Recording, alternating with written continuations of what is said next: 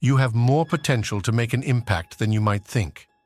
If you want to capture people's attention, follow the meaning of the saying, the squeaky wheel gets the most grease. This means that the more you complain or protest, the more likely you will get what you want. There are different ways of being loud.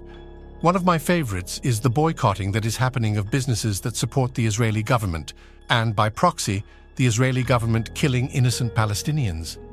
If you want the American government to listen to you and to change its position on calling for a ceasefire, you have to challenge capitalism. In the world of geopolitics, it seems like it should be easy to say, stop killing innocent people. It seems like it should not require any courage to say that, or for a government to refrain from doing that. But when you are dealing with weak men, what else can you expect?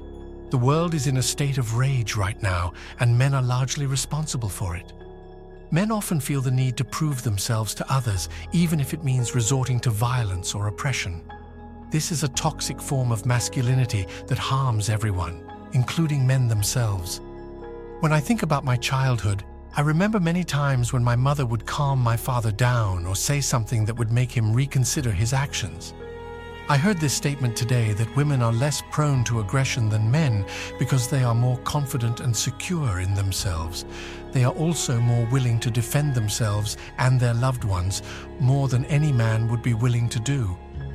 I think this is why a female animal is most fierce when her offspring, whether they are cubs, calves, or something else, are threatened. Sometimes a female animal will even protect her young from the father or another male of the same species.